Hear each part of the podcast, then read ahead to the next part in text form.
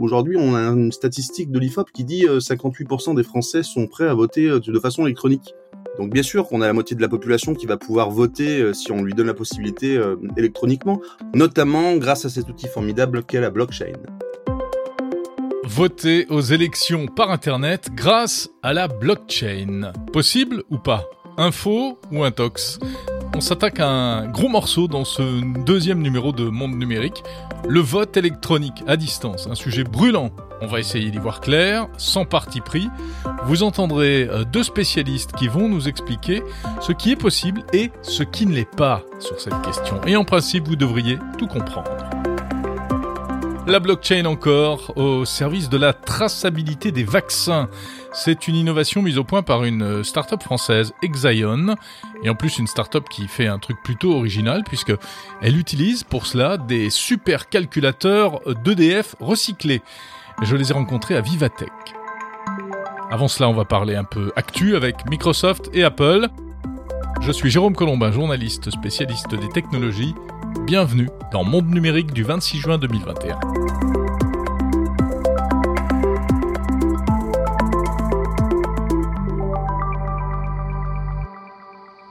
Avant toute chose, je voudrais vous remercier.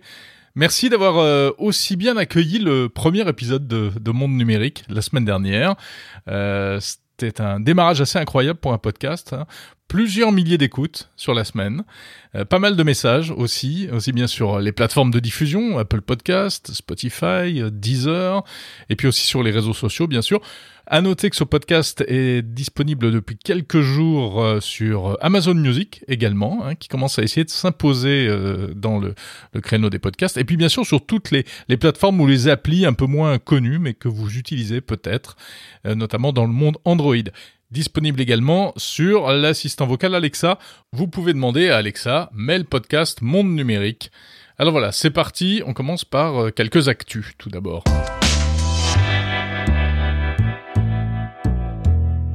Windows 11 dévoilé cette semaine, il y a quelques jours à peine. Windows, euh, système mythique hein, sur PC, il a 35 ans Windows, il avait été lancé en novembre 85.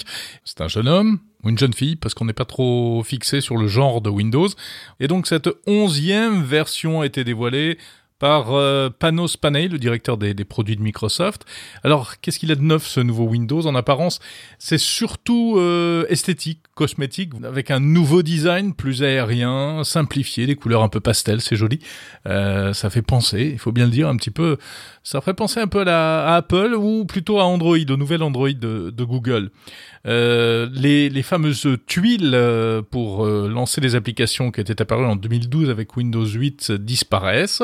Le célébrissime bouton démarrer de Windows que vous trouvez si vous êtes sur PC à gauche tout en bas de votre écran, eh bien, au Révolution, il va passer au centre de l'écran, au milieu d'une barre de tâches avec tous les raccourcis personnalisables. finalement, on rentre dans une espèce de standardisation puisque ça, ressemble là encore à ce qu'on trouve sur macOS hein, euh, d'Apple, et puis des tas de fonctions. Alors euh, la possibilité de, diviser euh, son écran d'ordinateur pour organiser plus facilement les fenêtres avec des tas de configurations, des raccourcis pour les retrouver. ça s'appelle Snap Layout et Snap Group. Microsoft Teams, vous savez l'application de visioconférence se retrouve euh, désormais intégré à Windows 11 et on pourra activer Teams simplement en cliquant sur un bouton dans cette fameuse barre des tâches. À noter aussi des widgets, des, euh, petites fenêtres avec des contenus d'information, la météo, des contenus personnalisables de news, etc. Ça, c'était pour l'aspect cosmétique, mais il y a, des choses en réalité euh, presque beaucoup plus importantes, notamment du côté du Microsoft Store. C'est le magasin d'applications de Microsoft. Petite révolution, on va pouvoir télécharger des applications Android.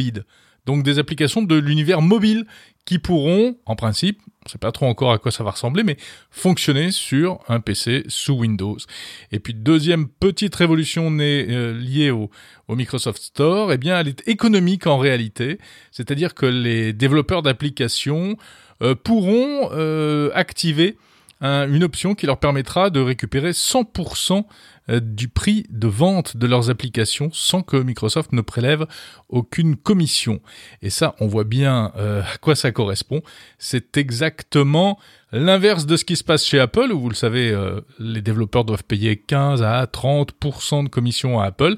Et il y a un gros dossier par rapport à ça, on va en parler dans un instant. Et eh bien là, Microsoft euh, fait un geste en direction des développeurs, fait un geste en direction d'Apple pour dire regardez comme chez nous on est beaucoup plus conciliant et beaucoup plus cool avec les, développeurs.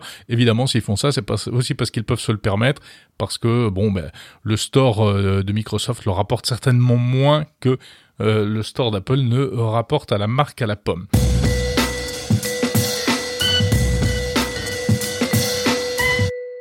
Alors du côté d'Apple, euh, c'est amusant parce qu'on a l'impression d'être revenu dans les années 80. On parle de Microsoft, on parle d'Apple. Du côté d'Apple, donc, euh, l'actu de la semaine est un peu moins joyeuse pour la marque à la pomme parce que c'est une actu notamment judiciaire voire politique, avec euh, eh bien de nouvelles poursuites contre Apple qui émanent en France de la Direction générale de la concurrence, de la consommation et de la répression des fraudes, la DGCCRF, et de l'association France Digital. Ils s'en prennent à Apple pour défendre les développeurs d'applications. Hein, euh, la marque à la pomme est accusée de pratiques commerciales abusives. Le problème, qui dure d'ailleurs depuis trois ans, trois ans d'enquête en fait, c'est euh, les rapports commerciaux, contractuels entre Apple d'une part et ses développeurs d'applications et puis en toile et donc en toile de fond la fameuse commission dont on parlait un instant, qui peut aller jusqu'à 30% euh, qu'Apple impose.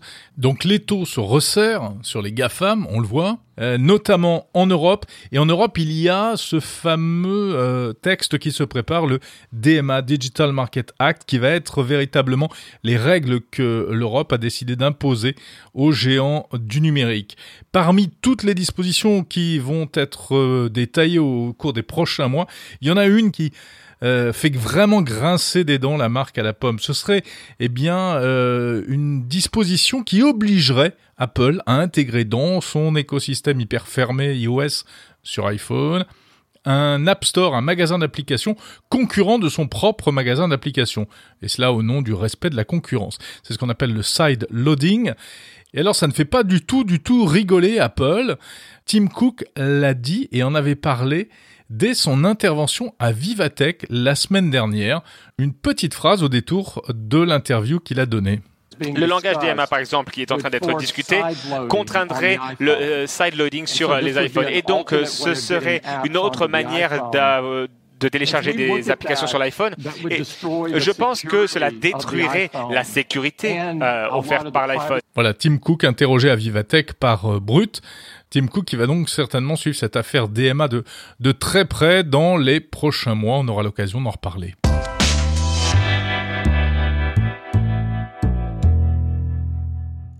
La semaine prochaine, à partir de lundi, va se tenir euh, la grand-messe du mobile, le salon Mobile World Congress de Barcelone. Mais alors autant vous dire qu'on va être un peu déçu cette année parce que eh bien ça va être un Mobile World Congress MWC au rabais très clairement. Puisqu'il avait été annulé l'an dernier pour cause de pandémie, il a été retardé cette année, normalement ça se tient en février et cela va donc avoir lieu au mois de juin mais il y aura beaucoup d'absents, on le sait déjà. Plusieurs grands noms de la tech ne seront pas présents, très peu de journalistes également.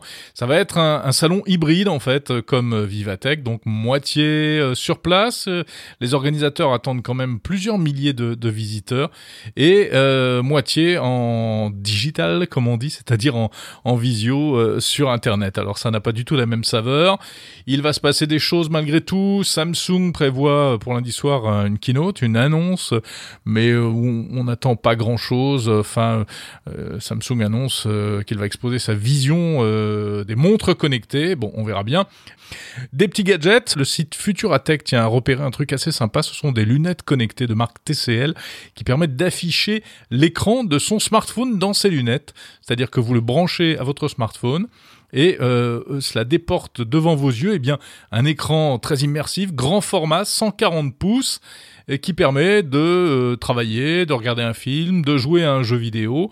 Euh, c'est assez séduisant. Les lunettes ne sont pas très grosses. Euh, c'est l'un des produits peut-être un peu waouh de ce Mobile World Congress 2021.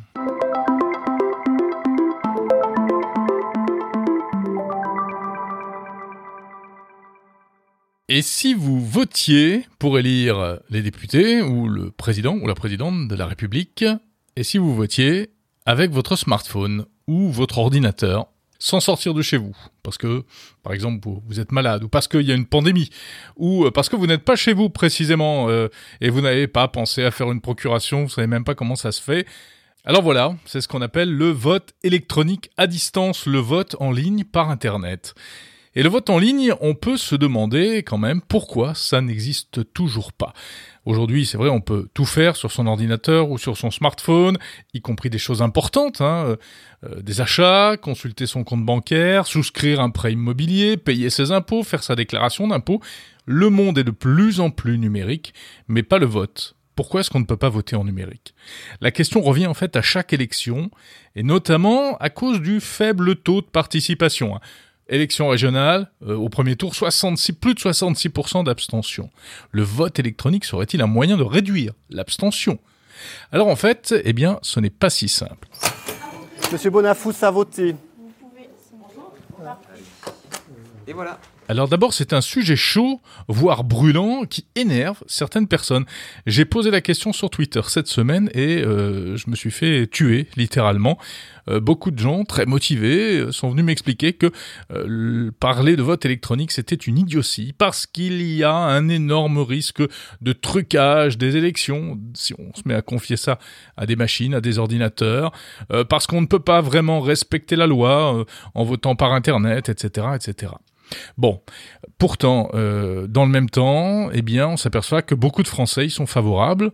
Euh, un sondage IFOP euh, il y a quelque temps qui parlait de 58%, 78% même des Français favorables selon un, un tout dernier sondage Odoxa pour France Info et Le Figaro. Alors il y a des voix qui s'élèvent. Stéphane Richard, dès le lendemain du premier tour des élections, a expliqué, Stéphane Richard, le, PDG d'Orange, a expliqué qu'il faudrait peut-être se mettre à, envisager un système un peu plus moderne pour voter.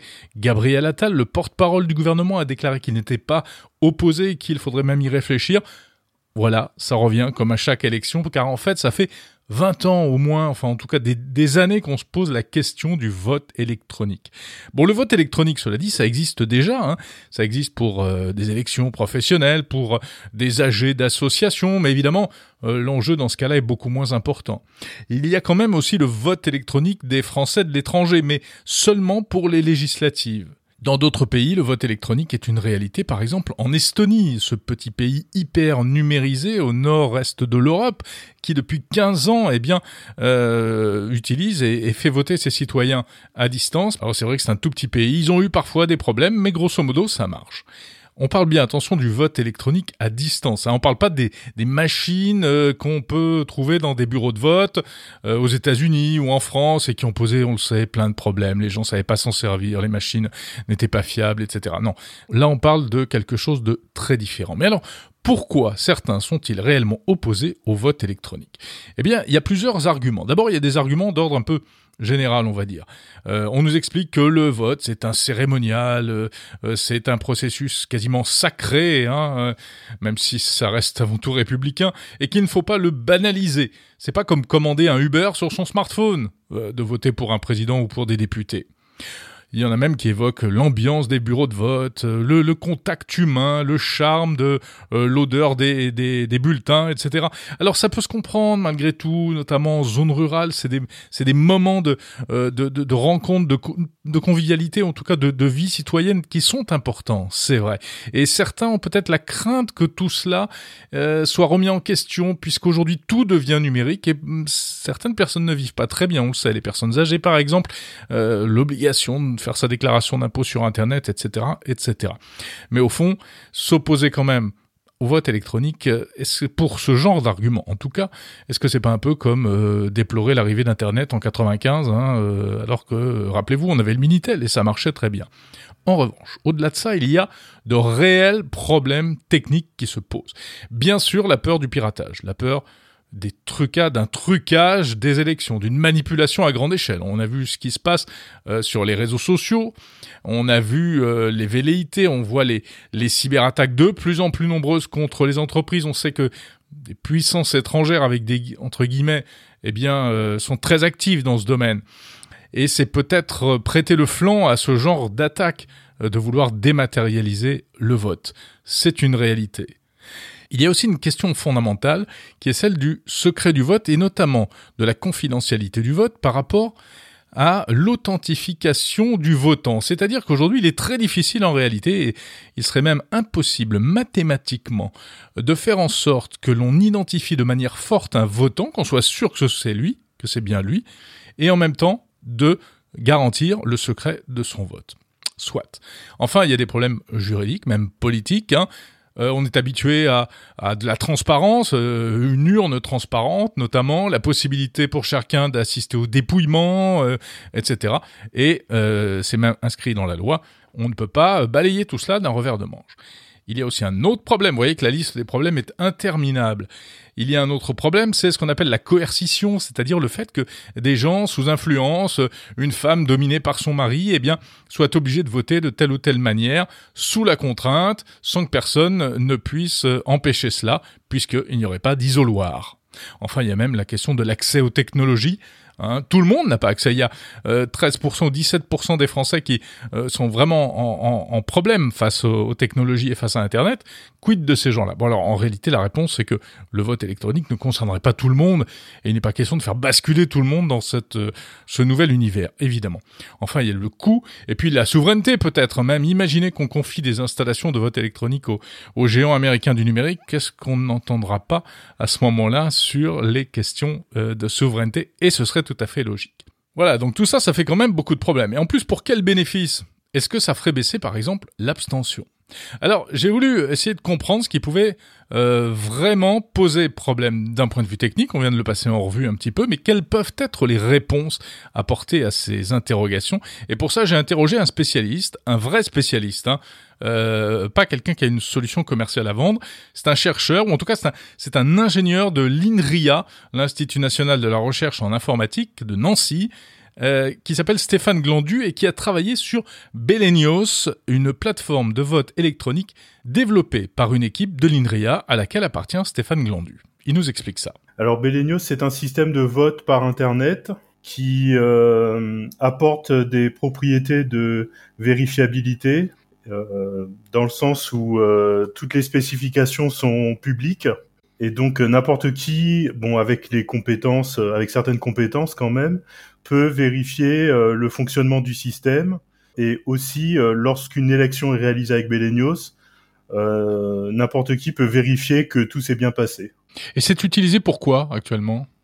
Alors actuellement, c'est utilisé par beaucoup d'associations, des clubs sportifs, euh, des sociétés scientifiques, des sociétés savantes ou des euh, associations de parents d'élèves c'est très associatif euh, comme utilisateur. Et alors, est-ce qu'on peut dire que euh, Belenio, c'est vraiment un système de vote électronique euh, fiable à 100% Fiable à 100%, je pense pas qu'il y ait vraiment de système fiable à 100%. disons que les propriétés, euh, les propriétés de Belenio sont clairement documentées dans des articles scientifiques. donc Belenios n'est pas parfait. Mmh mais euh, toutes les euh, imperfections connues euh, sont documentées. Quels sont les, les aspects négatifs précisément sur un système comme celui-ci? Par exemple, une propriété qu'on ne garantit pas, c'est la résistance à la coercition. L'authentification est réalisée avec, à l'aide de mots de passe, comme, comme beaucoup de sites web, mmh. et rien ne rien n'interdit à quelqu'un de donner son mot de passe à quelqu'un d'autre, par exemple. Je sais qu'il y a des chercheurs un peu partout euh, dans le monde qui réfléchissent au problème. Donc c'est ça pourrait exister dans le futur. De quelle manière? L'idée en fait, euh, c'est de fournir à chaque électeur euh, son matériel de vote, donc une sorte de code qui lui permette de voter, mais aussi de lui fournir la possibilité de créer des faux codes pour son coerceur. J'ai entendu parler aussi de la possibilité de, de, de, de voter plusieurs fois euh, afin que seul le dernier vote soit pris en compte. Oui, alors ça c'est un choix arbitraire. Euh, euh, dans Bellegno c'est le cas, on peut voter plusieurs fois et seul le dernier est pris en compte. Est-ce qu'on pourrait envisager, Stéphane Glandu, d'utiliser Bellegnos pour une, une élection nationale? En fait, quand on décide de mettre en place de, du vote électronique, faut se demander de quel système on part quel est le système actuel. et donc, dans le cas des élections, disons politiques en France, on ne sait pas reproduire les mêmes garanties de sécurité d'un point de vue numérique. Enfin, en tout cas, on ne sait pas encore le faire. Il y a aussi l'hygiène euh, informatique. Un logiciel malveillant sur le poste de travail de l'utilisateur pourrait euh, soit changer la valeur du vote, le choix, soit euh, faire fuiter le choix de la personne. Oui, donc il y, a, y, a un vrai risque de manipulation. Il y, y, a un vrai risque de manipulation. Dans le vote qu'on connaît, euh, je prouve mon identité, mais mon vote reste secret. Oui. Est-ce que ça, en numérique, c'est possible? Alors, c'est possible avec certaines hypothèses. Euh, une hypothèse euh, que l'on fait, c'est la robustesse du système de chiffrement. Un système euh, de chiffrement peut être vulnérable à des attaques inconnues ou juste euh, par l'évolution de la technologie dans le futur peut s'avérer être oui. un être plus sûr par exemple, si l'informatique quantique remettait en question les systèmes de chiffrement, etc. Oui, voilà, l'informatique quantique euh, peut mettre, euh, remettre en question, enfin remet en question euh, pas mal de systèmes de chiffrement utilisés actuellement. Ouais, Alors, si c'est pas mis a, à jour. Euh... Il y a des chercheurs qui s'intéressent à la cryptographie post-quantique, résistant aux ordinateurs quantiques. Encore une question. Euh, ce qu'on reproche euh, souvent aussi au, au vote électronique, c'est le manque de transparence, contrairement évidemment à, à une urne euh, dans un bureau de vote euh, qui est transparente, que oui. tout le monde peut vérifier, etc. Alors, moi, je suis pas totalement d'accord avec les reproches contre la transparence. Dans le cas de Belenios, par exemple, le fonctionnement est entièrement ouvert et euh, il y a des logiciels de vérification, des programmes, des, des programmes de vérification euh, de telle sorte que à la fin d'une élection sont publiées euh, des données qui permettent de vérifier que tout s'est bien passé en quelque sorte, mmh. comme un certificat. Et n'importe qui peut vérifier ce certificat. Encore une question, parce que je crois que vous avez travaillé sur, sur beaucoup d'aspects euh, pour la mise au point de Belenios. Est-ce qu'on sait si le vote électronique à distance peut permettre de faire baisser l'abstention? Alors, la réponse est non, ça, ça n'a pas de, enfin, en tout cas, toutes les études dont j'ai connaissance ne montrent mmh. pas une, une diminution de l'abstention euh, grâce au vote électronique.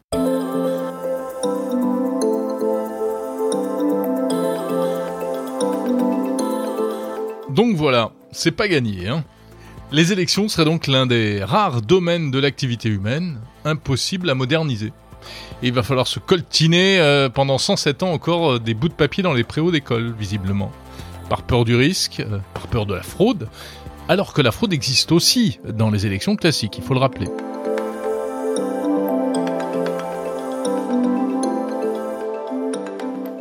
Alors pourtant, certains y croient. Certains pensent que, euh, grâce à l'informatique, on pourra un jour voter en toute sécurité par Internet. Notamment grâce à une technologie qui s'appelle la blockchain. La fameuse blockchain. Bon, on va pas expliquer ici en détail de quoi il s'agit. Hein. Euh, c'est la chaîne de blocs en français, ce procédé euh, d'authentification réputé euh, extrêmement sûr, qui euh, est la base des crypto-monnaies, qui a été inventé euh, pour le Bitcoin. La blockchain, qui est aussi, il faut bien l'avouer, un, un buzzword. Hein un mot un peu marketing, on en met partout de la blockchain pour faire bien, donc il n'est pas toujours facile de euh, faire la part des choses entre la vraie blockchain sérieuse, on va dire, et puis la blockchain euh, un peu publicitaire. En tout cas, il y a une organisation française qui travaille sur cette blockchain. C'est Civic Power. Civic Power, euh, qui est une, une fondation euh, qui vise à promouvoir le vote électronique. Elle vient de lever, cette fondation, 3 millions d'euros auprès d'investisseurs privés à travers ce qu'on appelle une ICO, donc une, une levée de fonds euh, via des crypto-monnaies. Et son cofondateur, Nicolas Bray, lui, il dit qu'avec la blockchain, on peut sécuriser le vote électronique. Alors je dis qu'on peut répondre à quasiment tous les problèmes actuels du vote. Quasiment. Tout n'est pas résolu, mais on travaille sur ce qui ne l'est pas encore. Notamment grâce à cet outil formidable qu'est la blockchain. En premier lieu, le, la transparence du vote. Mmh. Aujourd'hui, dans le mode traditionnel, on a euh, des bureaux de vote, des urnes transparentes, des assesseurs, des scrutateurs, des gens qui dépouillent, des gens qui comptent, des gens qui recomptent. effectivement, mentalement, c'est dur de reconstituer ça de manière technologique pour quelqu'un qui ne, qui ne connaît pas ces sujets-là. Sauf que pour le coup, la blockchain permet cela. La, la blockchain, c'est quelque chose qui est public. Chacun, j'ai envie de dire, peut scruter, être assesseur euh, d'un vote, chacun peut voir ce qui entre dans l'urne, ce qui en sort, si jamais il en sortait. Normalement, c'est pas possible. Euh, chacun peut compter et recompter les bulletins.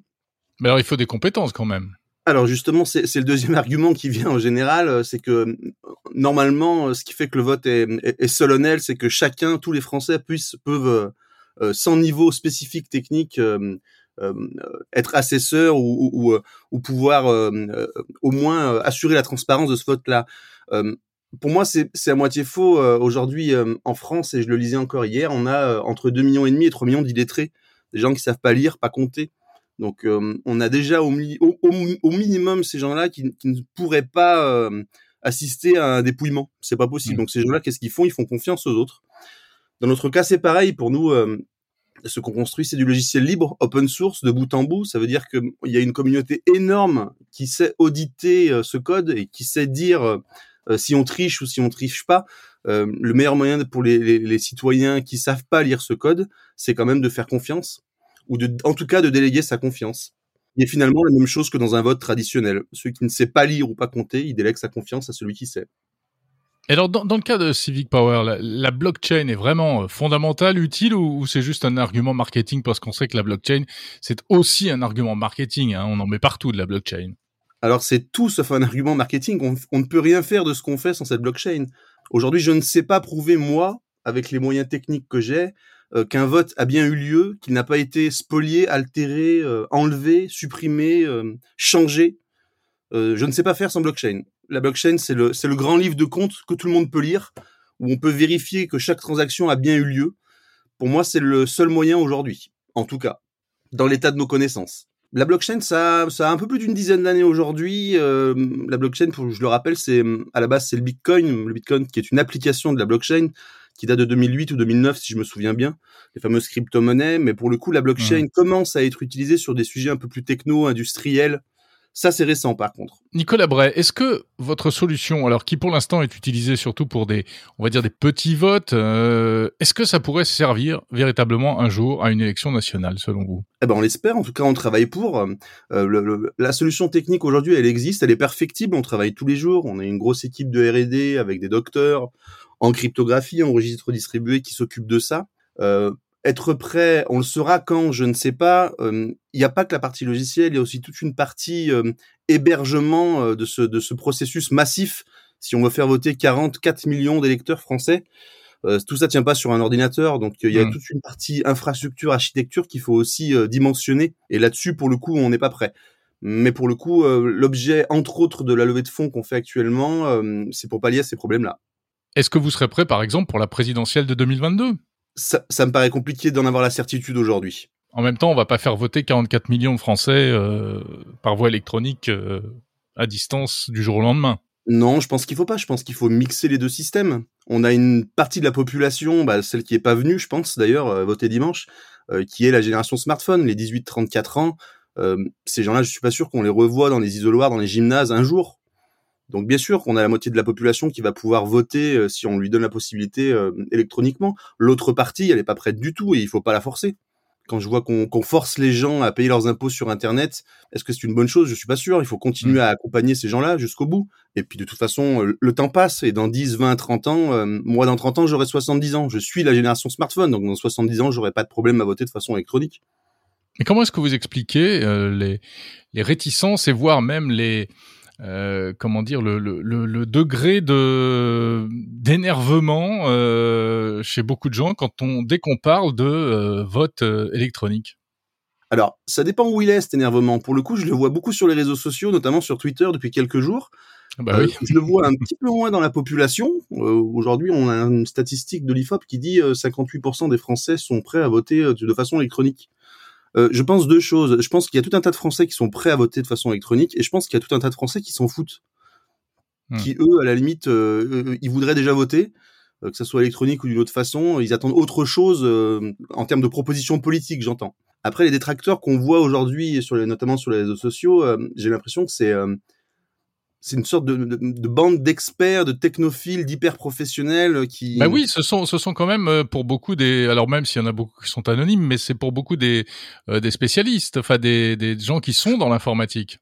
J'ai l'impression. Alors ils avancent des des arguments qui sont valables. Absolument, absolument. Et on n'a pas pour l'instant la réponse à tous les arguments. On y travaille. Euh, après, on peut pas être spécialiste dans l'informatique de tout. La blockchain, c'est un sujet extrêmement récent. je suis assez étonné que plus de 1000 personnes sur Twitter connaissent par cœur le fonctionnement de cet outil-là. Après, c'est à nous de rassurer ces gens-là en montrant que le code est ouvert, qu'ils peuvent regarder, qu'ils peuvent être sûrs, qu'ils peuvent prouver. Et puis, c'est à nous de faire des, essais à l'échelon euh, peut-être euh, local, voire même plus petit, pour les convaincre. De toute façon, à, chaque fois qu'il y a eu un progrès euh, dans l'histoire de, la France, ça, s'est jamais passé facilement. Et c'est toujours les plus experts dans le domaine qui freinent, en général. Est-ce que vous discutez avec les pouvoirs publics? Alors pas du tout. Nous, on a décidé ah très tôt. Ouais, on a décidé très tôt euh, que ce serait un projet citoyen. Euh, sans dire qu'on l'imposera euh, par le citoyen, on espère que ça viendra du bas en tout cas. Je pense que le citoyen s'approprie pas. Si, si le citoyen s'approprie pas l'outil tout seul, si c'est pas lui qui l'amène là où il doit aller, ça ne sert à rien. Je vois plutôt les pouvoirs publics, d'ailleurs ils en parlent encore aujourd'hui dans les journaux, nous faire un, un, vote électronique avec un constructeur les constructeurs habituels, Thales, Bouygues ou je ne sais pas lequel, mais avec des machines de vote comme il existe depuis 15 ou 20 ans, en process fermé qu'on peut pas contrôler. Euh, c'est le meilleur moyen de la méfiance et de la défiance, à mon avis, et c'est surtout le meilleur moyen que les gens ne viennent pas voter. Et les risques de piratage? Oui, euh, aucun système n'est infaillible, c'est l'argument qui, qui, ressort souvent. Euh, sauf que si on, ne sait pas prévenir une, attaque informatique de, de ce type-là, c'est pas possible. On, a beau faire au mieux le code le plus propre et le plus étudié possible, euh, un, hack est toujours possible. Ce qu'il faut, hmm. c'est qu'on puisse le repérer, l'isoler et que l'intégrité finale du scrutin soit pas euh, soit pas dénaturée. Vous savez, aujourd'hui, euh, et c'est pareil, c'est un truc que je disais ce matin, c'est assez drôle. on a des recours en France sur du vote traditionnel. On a des listes d'émargement où il y a plus de signatures que d'enveloppes dans la boîte ou vice versa, on a moins de signatures sur les listes d'émargement que d'enveloppes dans la boîte. Tout ça, c'est pas du hack informatique, mais ça reste quand même des, des, des trucs un peu bizarres. Hmm. Mais euh, avec un, un, un, vote numérique, imaginons à l'échelle nationale, on augmente ce que les spécialistes appellent la surface d'attaque. Absolument. Encore faut-il euh, savoir par où passer. Aujourd'hui, pour moi, hacker la blockchain, ça n'existe pas. Bitcoin existe depuis euh, 11 ou 12 ans. Bitcoin, c'est euh, 1000 milliards de dollars de valeur. Pensez bien que si un Russe ou un Chinois euh, euh, très très énervé avait voulu et était arrivé à hacker cette blockchain, ça fait longtemps qu'il l'aurait fait. Il y a des enjeux qui sont certes pas stratégiques, mais qui sont euh, économiques extrêmement importants. On travaille sur la décentralisation complète du process. Ça veut dire que ce serait pas un, deux, trois ou dix serveurs qui supporteraient une élection, une grosse élection, mais ça serait 100 000 ou 10 000, voire un million donc ce qui rendrait l'élection en elle-même, les serveurs en elles-mêmes, les machines en elles-mêmes impossibles à compromettre. Donc c'est là-dessus qu'on travaille aujourd'hui. On a la chance de pouvoir le faire avec des moyens que les citoyens nous ont donnés. On tâchera d'être prêt au moment où on sera sollicité ou pas.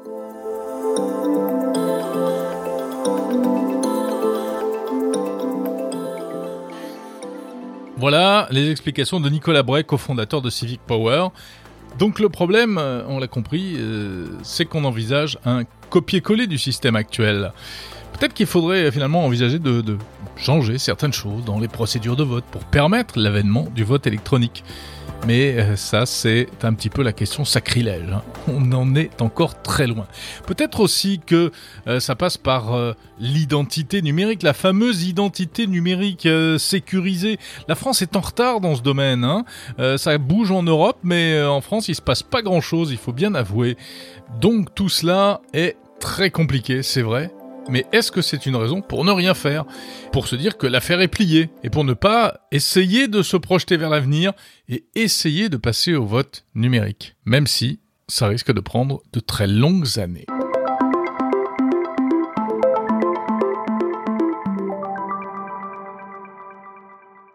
Et si on parlait encore un petit peu de blockchain? Et oui, la blockchain est décidément partout. Alors pour cela, on va retourner à Vivatech, le salon Viva Technologie qui se tenait à Paris la semaine dernière, pour parler de blockchain au service de la traçabilité des vaccins.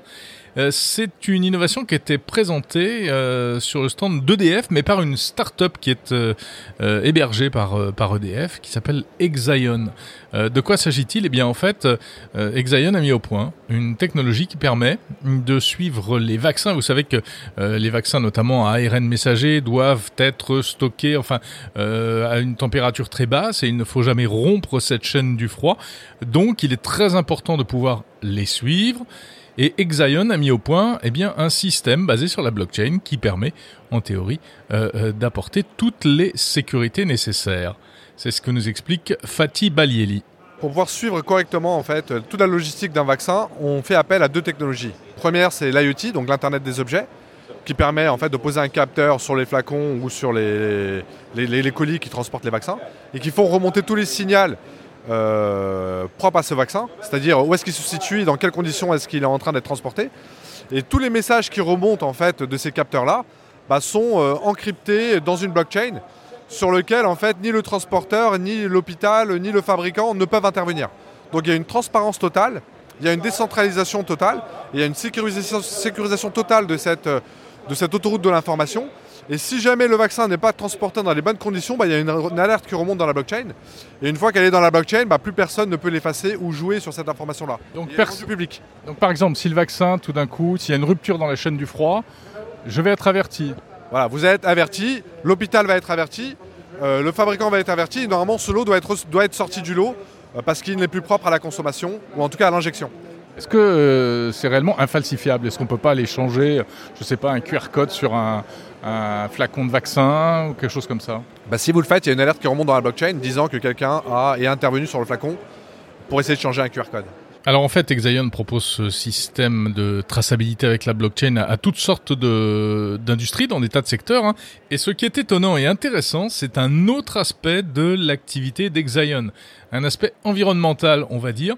C'est-à-dire que euh, pour faire tourner euh, eh bien la blockchain, il faut euh, des gros systèmes informatiques. Et alors ils ont eu l'idée de s'équiper de, gros calculateurs, vous savez, mais des très grosses machines, hein, mais pas des machines dernier cri. En réalité, ils récupèrent des vieux calculateurs d'EDF. Alors on récupère des supercalculateurs qui sortent du parc EDF, donc qui ont été amortis et qui ont servi au groupe EDF à faire tourner des modèles autour du nucléaire et de l'hydraulique. EDF ayant des exigences très élevées bah, tous les trois ans, elle renouvelle son matériel et son parc informatique, notamment les supercalculateurs. Donc nous, on, récupère ce matériel-là, on lui donne une seconde vie, ce qui nous évite à peu près 30% de l'empreinte carbone qui est liée à l'achat de matériel neuf. Euh, ce matériel-là, nous, moi j'aime bien dire que c'est des Ferrari qui ont été mis en circulation en janvier 2018, auxquels on fait un contrôle technique, on change les plaquettes de frein et euh, on les remet en circulation et euh, c'est des machines qui sont très puissantes. C'est quoi les plaquettes de frein que vous changez?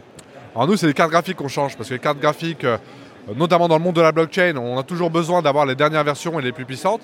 Donc ce qu'on fait, c'est qu'on récupère, on enlève les cartes graphiques historiques de ces supercalculateurs, on les remplace par des cartes graphiques nouvelle génération, très souvent euh, du Nvidia, euh, et, du coup on devient hyper puissant dans le, dans le domaine de la blockchain. Non seulement c'est propre, enfin en tout cas c'est pas trop sale on va dire, et en plus c'est souverain, c'est-à-dire que c'est localisé en France. Bah, bah, c'est les data centers du groupe EDF, groupe étatique, et en plus il se trouve en Normandie, donc on a deux data centers redondés entre elles, par fibre noire. Donc effectivement, donc c'est souverain euh, et, c'est décarboné. Donc on est aussi très actif sur la couche protocolaire et ce euh, infrastructurel et ce sur une quinzaine de protocoles. Hein. On est agnostique.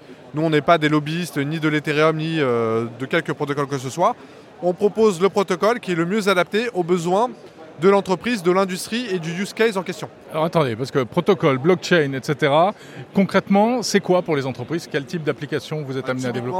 Ça permet de garantir la non-rupture de la chaîne de froid dans l'agroalimentaire et être sûr que euh, le produit surgelé que vous avez n'a pas été décongelé, recongelé, décongelé, recongelé et qui ne va pas vous intoxiquer. Euh, dans l'industrie du luxe, pour garantir que le produit que vous avez acheté est bien original, authentique, qu'il n'a pas été contrefait. Dans l'énergie, pour garantir le mix énergétique du service que vous achetez. Euh, et dans les services financiers euh, pour tracer les transactions financières, les automatiser, les rendre moins chères et plus rapides. Donc il y a des use cases infinis autour de la blockchain, c'est juste le début, on commence tout juste. Et tout ça avec des très grosses machines, hein. c'est des, des, monstres, c'est pas des choses qu'on installe sur son bureau. Non, c'est le top 500, ça fait partie des 500 machines les plus puissantes au monde. Donc oui, effectivement, euh, c'est pas donné à tout le monde et on a la chance, nous, de pouvoir les racheter au groupe EDF quand ils sortent du parc.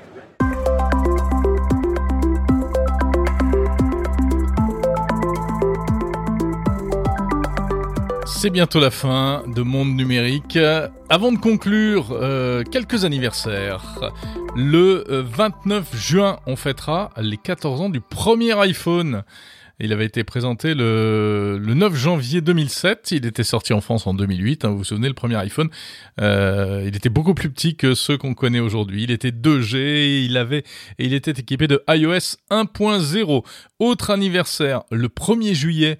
Ce seront les 42 ans du Walkman, euh, appareil mythique, le premier baladeur à cassette. Euh, si vous avez moins de 40 ans, ça ne vous parle pas forcément. Il était signé Sony. Le Walkman, un concept inventé en fait par un Allemand en 1972. Il avait breveté l'idée et euh, Sony, euh, visiblement, avait plus ou moins piqué. Il y avait eu ensuite un arrangement à l'amiable. Voilà, si vous voulez en savoir plus sur ces anniversaires et sur bien d'autres, rendez-vous sur le site techtime,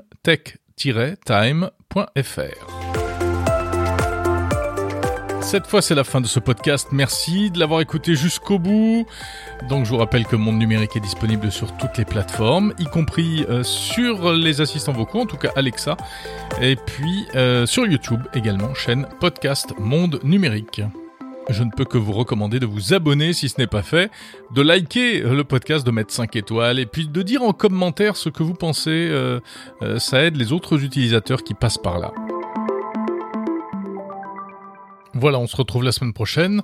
On parlera euh, intégrité numérique, encore un sujet complexe. Et puis on parlera robot. Et puis on peut aussi se retrouver euh, dès demain, dimanche 27 euh, juin, dans un autre podcast, c'est chez Jérôme et François, notre traditionnel rendez-vous mensuel avec François Sorel. On débriefera toute l'actu high-tech du mois et on vous racontera quelques anecdotes. D'ici là, portez-vous bien, salut à tous, à samedi prochain.